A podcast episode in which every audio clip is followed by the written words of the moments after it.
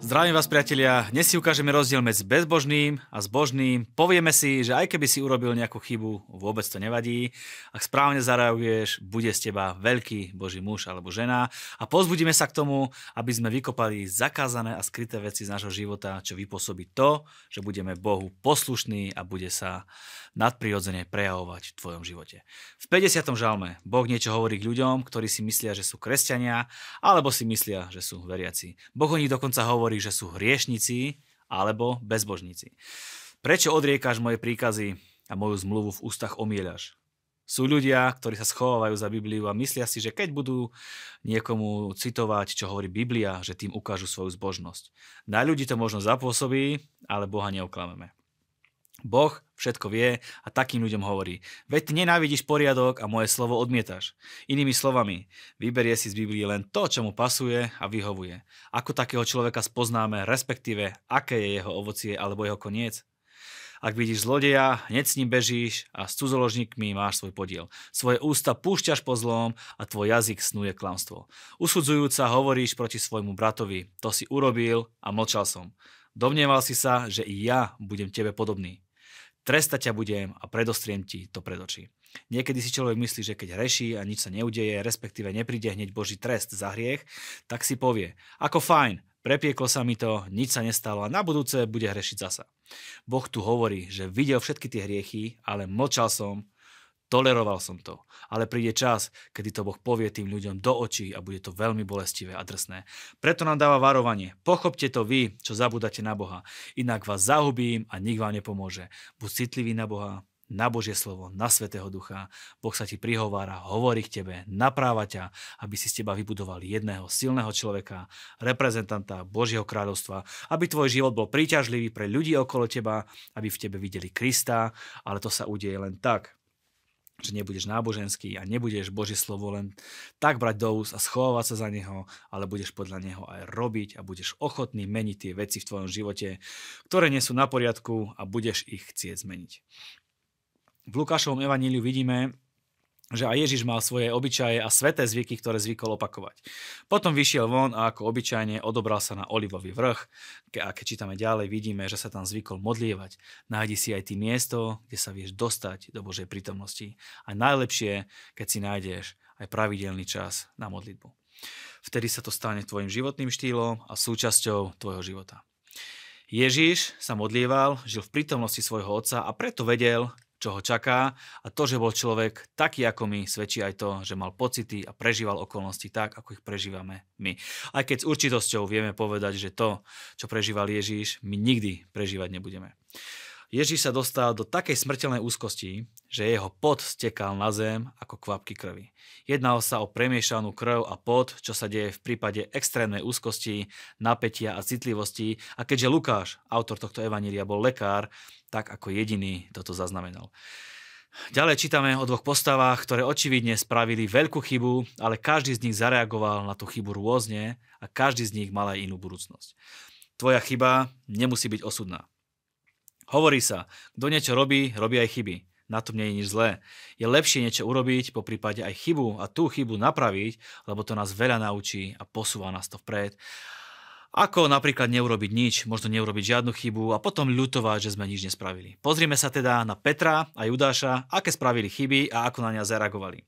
Judáš zradil Ježiša a Peter Ježiša zaprel. Svojím spôsobom obidvaja Ježiša odmietli. Judáš to nespracoval, nevedel to uniesť, nespravil pokánie, neľutoval a vieme, že sa obesil. Jeho chyba mu bola osudná. Na druhej strane Peter zaprel Ježiša, reálne to oľutoval a jeho služba neskončila, ale ako vieme, stal sa jednou z ústredných postav v Jeruzalemskej cirkvi. A to nie je jediný prípad, keď Boží mužovia nejako zlyhali. Áno, môže prísť chyba, otázne je, ako na ňu zareaguješ. Buď sa budeš tváriť, že je všetko v poriadku a necháš to tak, alebo reálne to oľutuješ. Ako sa hovorí, priznáš farbu, správne zareaguješ a tvoja chyba ťa vie vyniesť na najvyššiu úroveň, na úplne inú úroveň. Tvoje včerajšie zlyhanie sa môže dostať tvojim dnešným svedectvom. Neboj sa, buď odvážny, rob veci, Boh ti dá múdrosť, ako ich urobiť správne, a keď aj náhodou spravíš nejakú chybu, aj tá sa vie obrátiť na tvoje dobré. Poďme do knihy Jozue, kde by som mohol veľmi veľa hovoriť o dobití Jericha, lebo to bola nadprirodzená udalosť, o ktorej svedčia aj neskoršie výskumy, pretože múry Jericha nepadli spredu dozadu, ako by to bolo prirodzené pod vplyvom nejakého vetra alebo nejakej veľkej sily, ale boli zatlačené smerom dolu, pretože Boh ich zatlačil svojou rukou, ale nebudem sa tu viacej zdržiavať, to si všetci vieme prečítať aj v Biblii. Ďalej sme čítali o Achanovom hriechu, ktorý vplýval na celý Izrael a spôsobil porážku celého ľudu. Budem teda hovoriť, čo spôsobí poslušnosť a čo spôsobí neposlušnosť. Pozrime na Jozú. Boh mu dal úspech, Hospodin bol s Jozúom a povesť o ňom sa rozšírila po celej krajine. Jeho úspech nespočíval vo veľkosti jeho armády a sile jeho zbraní a šikovnosti jeho lídrov, ale vo viere v Boha a v poslušnosť, ktorého viedla, aby následoval Božie vedenie. Izraelci akurát slávne dobili Jericho a chceli pokračovať ďalej do mesta Aj. Lenže Achán mal pod svojim stanom zakopané nejaké skryté veci, o ktorých Boh dopredu povedal a varoval ich, že tá vec je prekliatá. Spôsobovalo to veľkú porážku Izraela, až kým tú vec neodstránili a vinníka nepotrestali. Máš aj ty zakopané v sebe nejaké skryté veci, o ktorých nikto nevie? Alebo si myslíš, že o nich nikto nevie? Boh o nich vie. Je to vec, kvôli ktorej zažívaš víťazstva a prielomy. Je to vec, ktorá bráni tvojmu rozvoju a konec koncov je to vec, ktorá dovolí nepriateľovi, aby ťa porážal. A možno je to vec, ktorá má negatívny dopad na celú tvoju rodinu. Vykop tú vec, odstráň zo svojho života. Boh ti o nej určite veľakrát povedal, že je zlá a možno aj ty sám veľmi dobre vieš, že to nie je v poriadku. Poviem ti jednu vec. Máš sílu na to, aby si nad tým zvíťazil. Povedz Bohu, že chceš s tou vecou prestať. Odovzdaj mu to. Keď to urobíš, on ti pomôže, zvíťazíš a budeš ako Jozua a bude s tebou Boh jednať v tvojom živote. Budú sedieť nadprirodzené veci, o ktorých bude jasné, že si ich dokázal len vďaka nadprirodzenému Božiemu zásahu, vďaka Bohu. Buď toho súčasťou. Môžeš žiť dvoma spôsobmi. Buď ako bezbožník, alebo ako človek milujúci Boha. Môžeš byť ako Judáš, ktorý pri zlyhaní zle zareagoval a v podstate to spôsobilo jeho koniec, alebo môžeš byť ako Peter, ktorý tiež zlyhal, ale úprimne to oľutoval, správne zareagoval a v podstate to bol začiatok jeho úspechu.